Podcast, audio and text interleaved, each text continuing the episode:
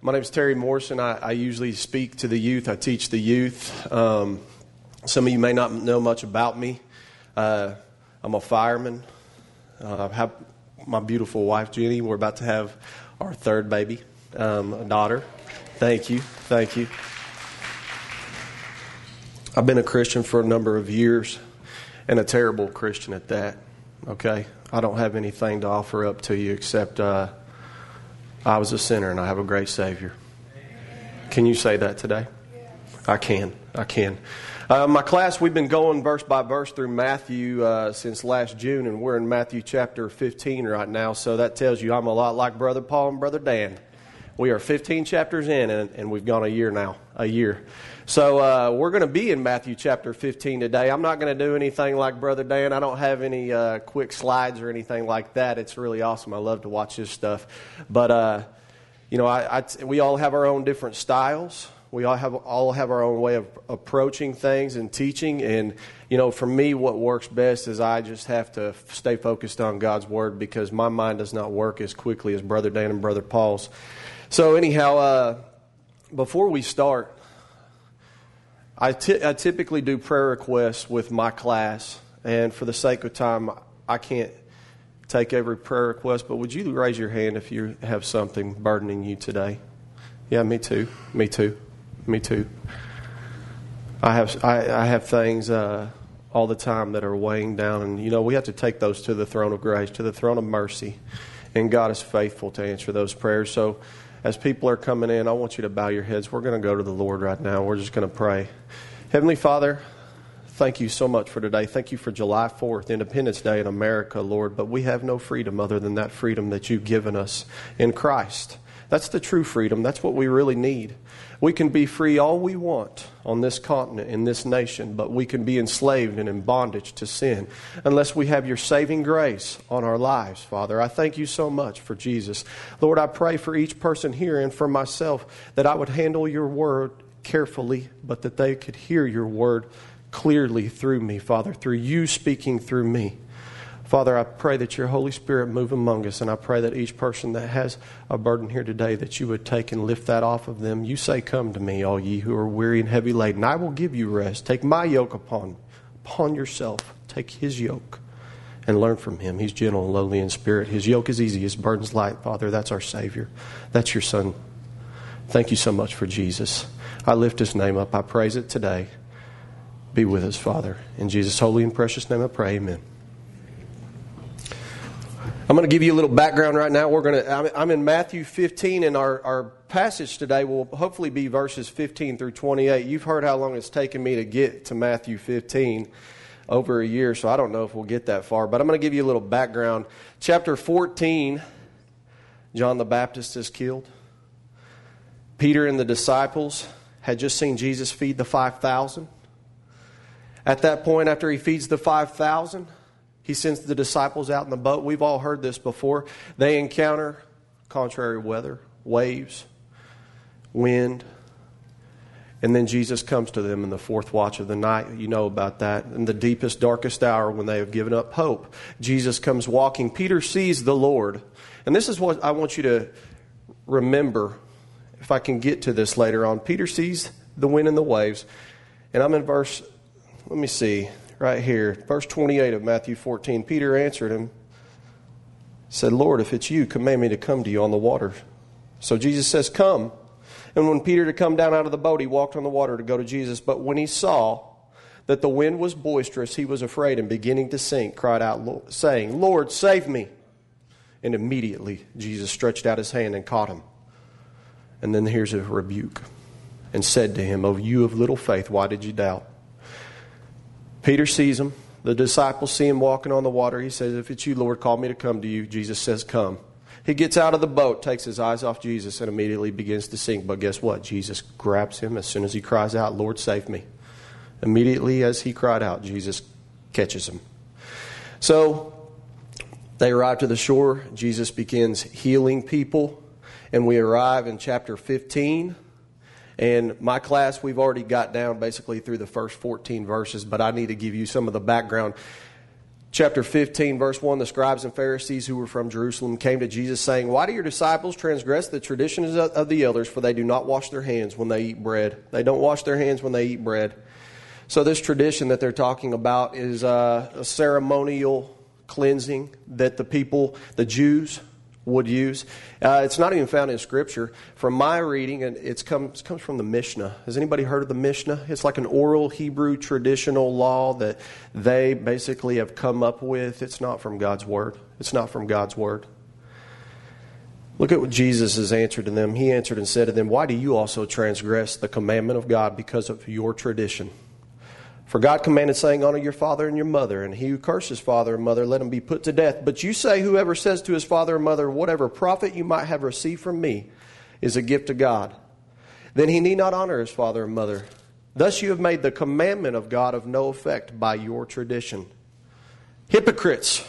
Well did Isaiah prophesy about you, saying, These people draw near to me with their mouth and honor me with their lips. Here's the issue, though, but their heart is far from me. And in vain they worship me, teaching as doctrines the commandments of men. You know, verses 1 through 9, the Pharisees and the scribes, they've sought them out. They've come from Jerusalem. They're relying on their ceremonial washings at meals. That's all it was. It was a, an orderly thing that they did. None, none of these, which I've already explained, had God given these commands. And they considered these washings to be another way for them to gain a personal self righteousness. It was outward. It was outward. And Jesus goes right to the issue. He quotes Isaiah and he says, You draw near to me with your mouth, honor me with your lips, but your heart, your heart is far from me. You teach things as doctrines that are commandments of men, not my word. Jesus is very clear. It's his word that's important. When, when the devil's tempting Jesus, what does he use? He uses God's word. He says, My Father says, God's word says. He's always coming back to the word. That's where we should always go. Then we go to verse 10. When he had called the multitude to himself, he said to them, Hear and understand. Listen up. Listen up very closely. This is important. This is extremely important. Not what goes into the mouth defiles a man, but what comes out of the mouth, this defiles a man. Defiles, okay?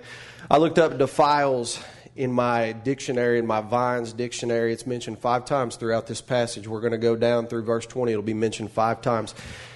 It means to render unholy, unclean, polluted, counted unclean. Jesus says it five times.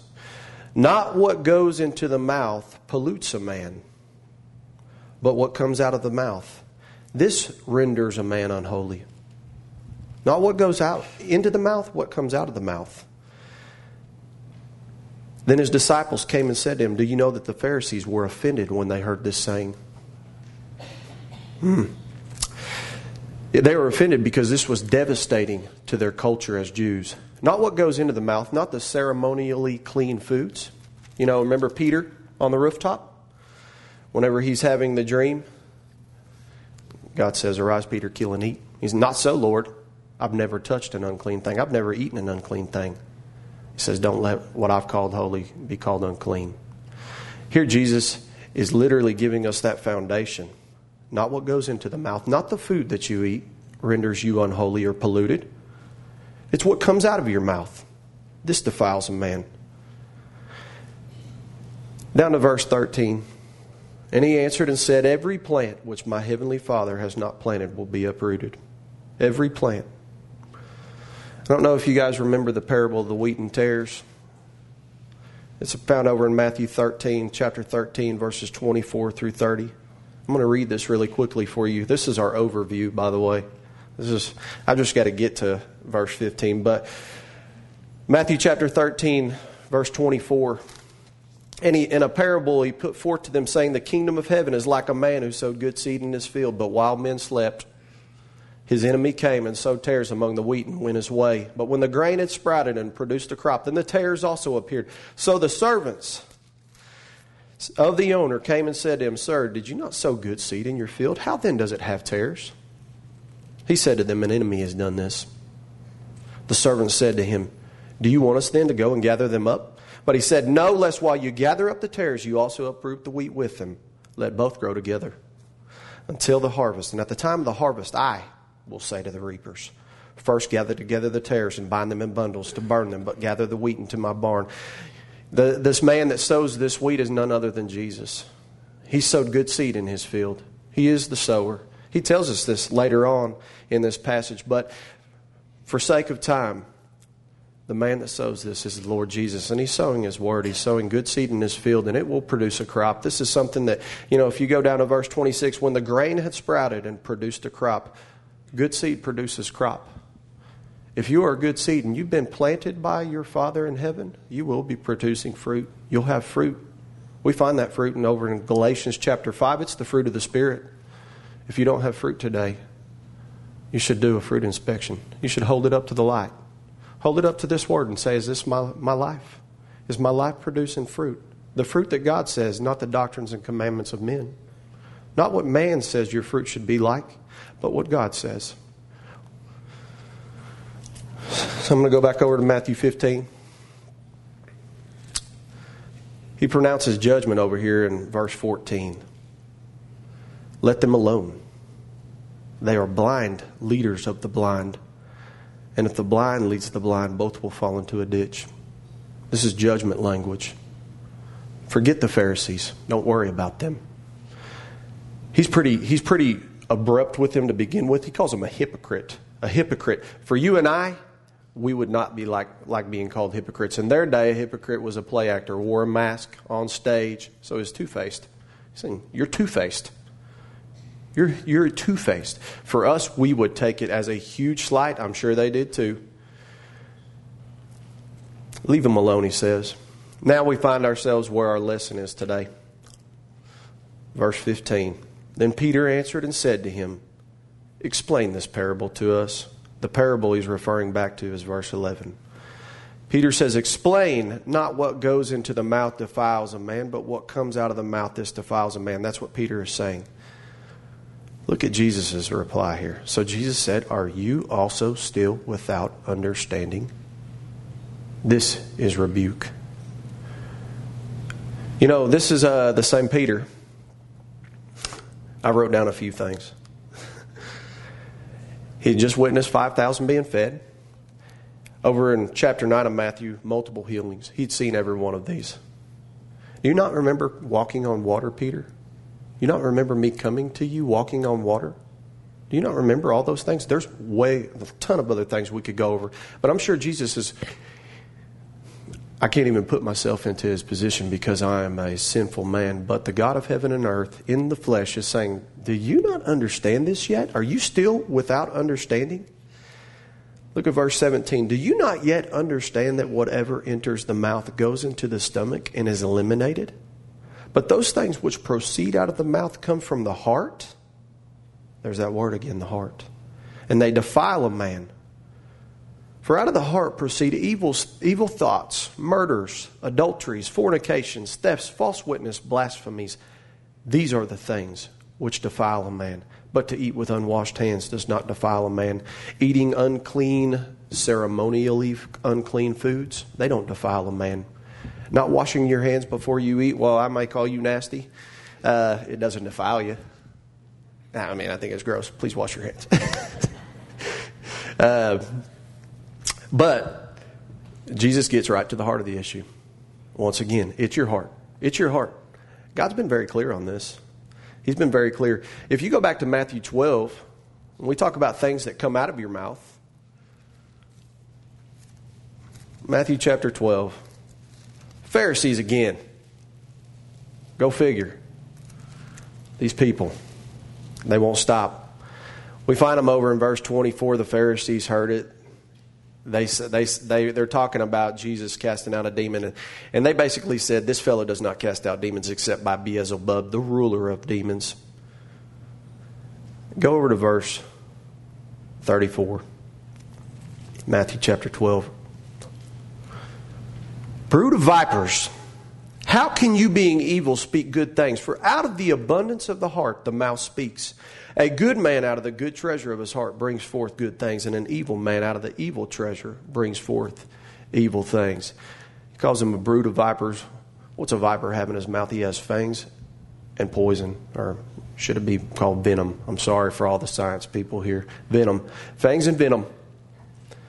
He kills with his mouth, and it comes from his heart. It comes from his heart. Jesus called them a brood of vipers, once again, a huge rebuke, because what they were concerned on was all outward. They were concerned about the law, they were concerned about doctrines of men. I'm going to wash up and clean up in front of you.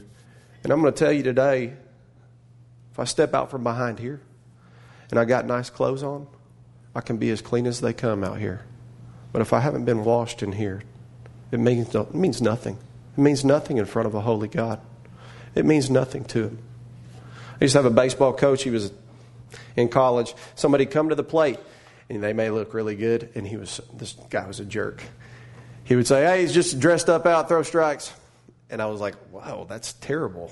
I mean, you can hear him say that. Just a dressed up out. You can be a dressed up sinner. You can just be a dressed up sinner. Dressed up sinner. Jesus is always after the heart. He's not after the outward showing.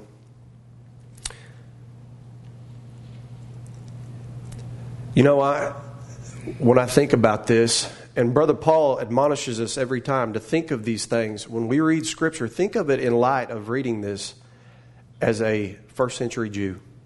First century Jew. This is our foundation, okay? If we're first century Jews, our foundation is the law, it is the prophets, it is what God has told us to do. We do all these ceremonial things. We come in, we, we kill lambs and bulls and goats, but He's not desired that. He's not desired that.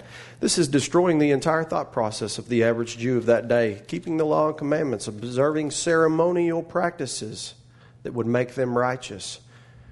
But it wouldn't be the first time God's spoken about the heart, would it? No, it wouldn't. If you read the Old Testament at all, which I love the Old Testament, we can just go over to the book of Isaiah. Isaiah 59, behold, this is chapter 59, verses 1 through 3. You don't have to follow me here, but behold, the Lord's hand is not shortened that it cannot save, nor is ear heavy that it cannot hear. But your iniquities have separated you. Your sins have hidden his face from you so that he will not hear. For your hands are defiled with blood. If we have dirty hands, it's because they're defiled with blood, because we have an iniquitous heart, and our sins have hidden his face from us. Your fingers with iniquity, your lips have spoken lies. Oh, there's your mouth coming into the equation. Your tongue has muttered perversity, my mouth coming into the equation. How do we come to the Lord? Clean hands and a pure heart. How can that happen? Book of Jeremiah.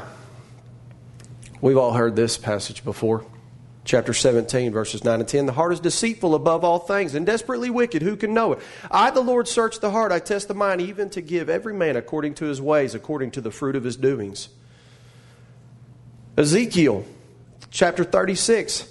Then I will sprinkle clean water on you, and you shall be clean. I will cleanse you from all your filthiness and from all your idols. I will give you a new heart and put a new spirit within you. I will take the heart of stone out of your flesh and give you a heart of flesh. I will put my spirit within you and cause you to walk in my statutes, and you will keep my judgments and do them.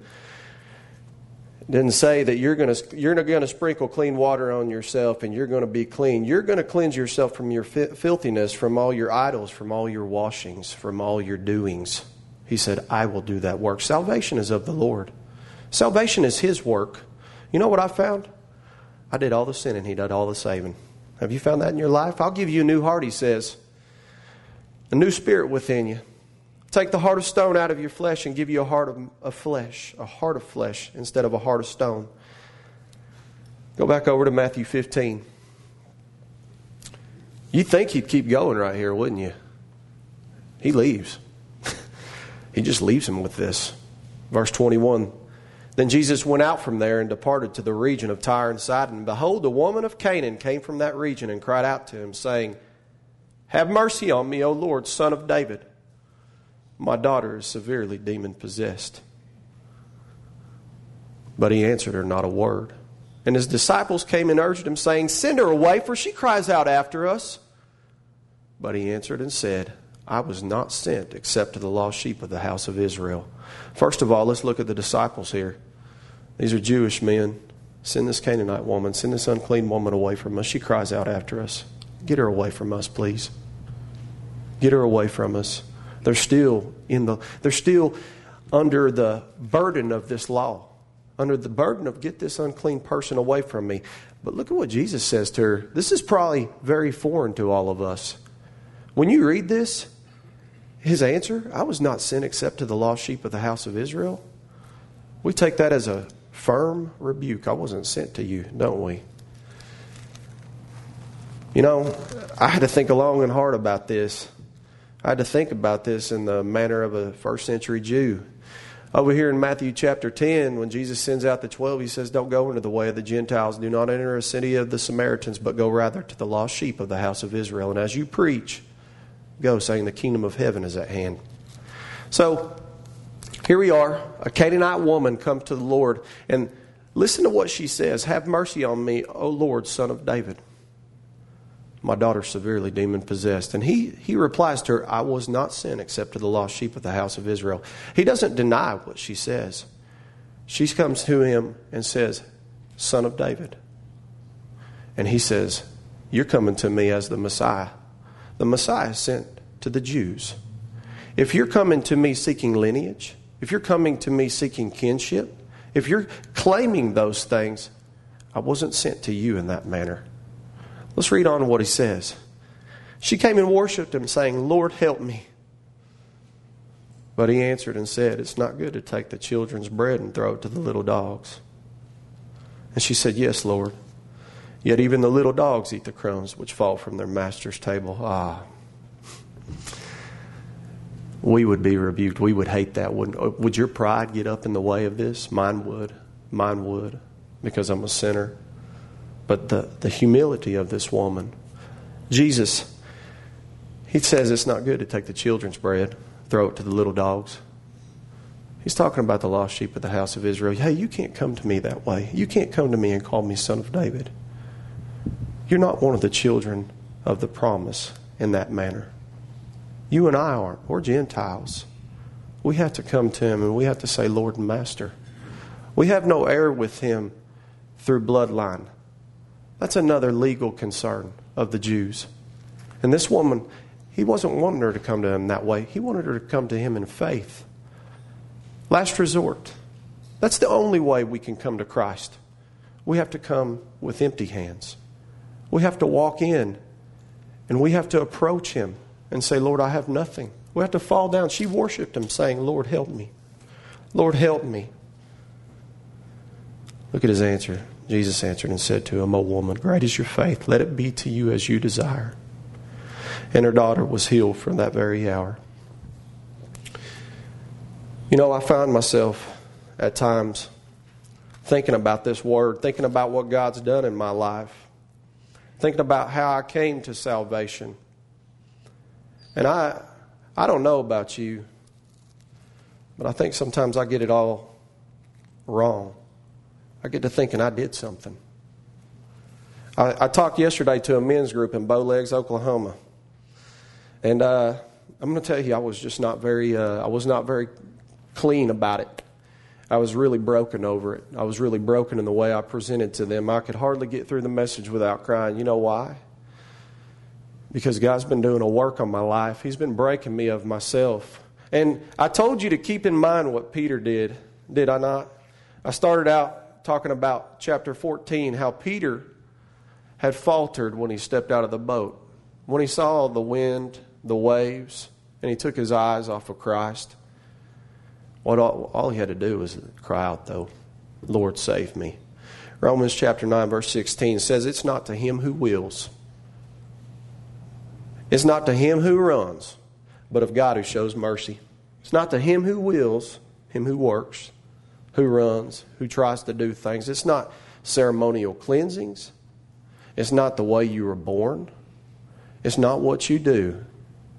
It's of God who shows mercy. And I know Brother Paul is going to preach an evangelistic message today. And so, you know, this really comes to be an evangelistic passage. It's most people probably wouldn't take it that way. They're like, well, he's just pretty much slapped down the Pharisees, scribes. He's, he's called them a brood of vipers, all of those things, hypocrites. But how do you find evangelism in that? Because Jesus is right there.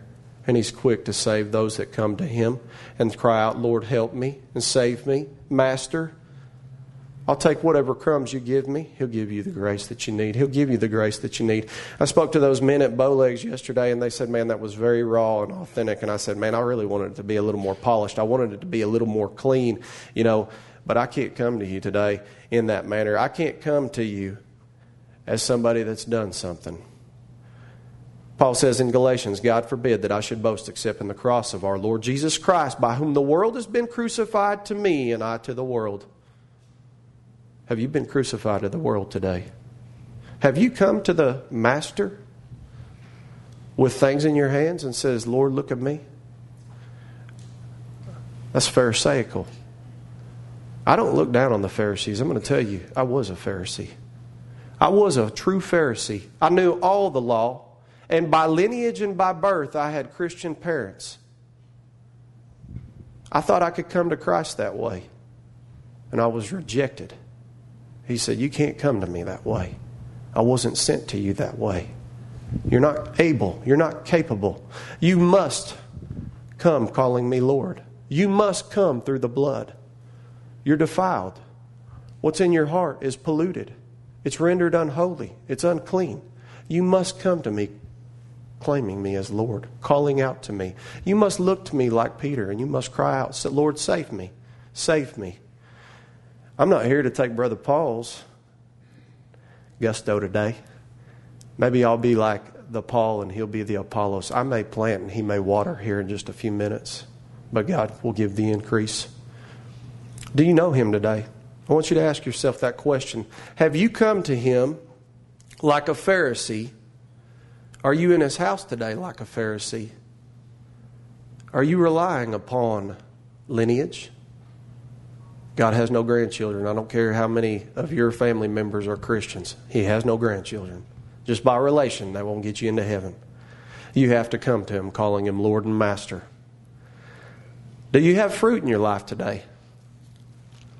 You know, Jesus said the things of that uh, He was talking about earlier in Matthew 15. You know, He was telling us these are the things that come out of the heart. You know, murders, adulteries, all these things that he was speaking about. You know, Galatians speaks to those things. Paul in chapter 5 says, I say then, walk in the Spirit. You shall not fulfill the lust of the flesh. For the flesh, the law, the lineage, the bloodlines, all the washings, these all lust against the Spirit, and the Spirit against the flesh, and these are contrary to one another, so that you do not do the things you wish. But if you are led by the Spirit, you are not under the law. Now, the works of the flesh are evident, which are adultery, fornication, uncleanness, lewdness, idolatry, sorcery, hatred, contentions, jealousies, outbursts of wrath, selfish ambitions, dissensions, heresies, envy, murders, drunkenness, revelries, and the like of which I tell you beforehand, just as I told you in time past, that those who practice such things will not inherit the kingdom of God. That's the natural man. That's the man that's defiled in his spirit that Jesus reveals to the Pharisees this is what you're like. He gives us, Paul right over here gives us just a much more comprehensive list. The Pharisees knew what Jesus was saying. And we talked about the fruit of the Spirit, though. When God's Spirit rests in you and dwells in you, the fruit of the Spirit is love, joy, peace, long suffering, kindness, goodness, faithfulness, gentleness, self control. Against such there is no law. The law no longer matters. You're no longer under the law. You're no longer sold under sin. He's bought and purchased you. You're His purchase, uh, possession. Sorry, I can't speak. You're His purchased possession. Now, when we uh, examine the way that we come to God, we examine the way that the woman of Canaan came to him. She came to a Lord that said, I wasn't sent to you in that way. She came to him as a dead woman. Ephesians chapter 2 says, In you he made alive. You he made alive who were dead in trespasses and sins, in which you once walked according to the course of this world. You and I, we walked that way. We were polluted, we were defiled. We could try to do it by works, but we couldn't enter that way. Jesus says there is a way. There is a way. Matthew chapter 7, he says, There's a narrow path. And it's difficult. Few will enter by it. It's, you're going to strive to enter through that way. And then in John 14, he says, I am that way. I am that way. You have to walk through the gate. John chapter 10, he says, There is a gate. I am the sheep gate, and my sheep hear my voice. When I call them, they come. You know, when Peter's in the boat and he says, Lord, if that's you, call me to come to you. He says, Come. Guess what? Peter gets out of the boat. But we're all like Peter. We're going to stumble. We're going to fall. Be encouraged today. You're going to stumble. You're going to fall. Cry out for him immediately. He will grab you, he'll pick you back up. He won't let you sink, drown. You're his. You're his purchased possession.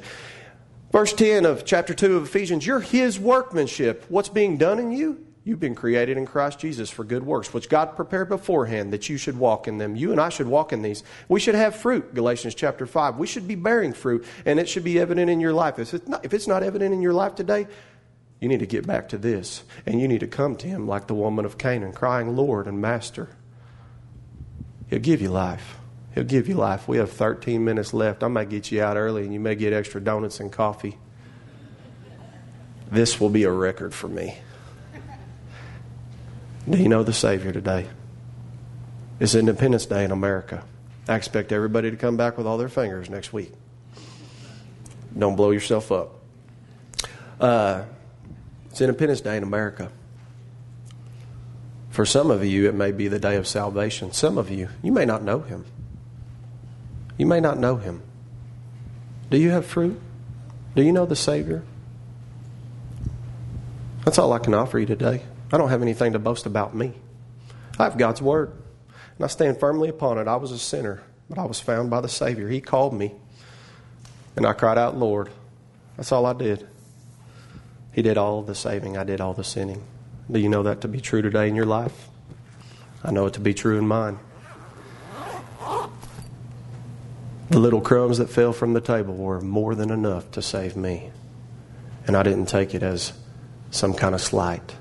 I had to come to him in humility, come to him that today in that way. I love you all. Thank you so much. Let's pray. Heavenly Father, may your word bear fruit in us. May we seek those things which are above with Christ. Lord, may we not, may not take our eyes off the Savior, looking unto Jesus, as Hebrews says, the author and finisher of our faith, the one where our faith originated from the one that will see it through. Don't let us take our eyes off of him. But if we do stumble, Lord, you are faithful to save us. Help us to cry out to you.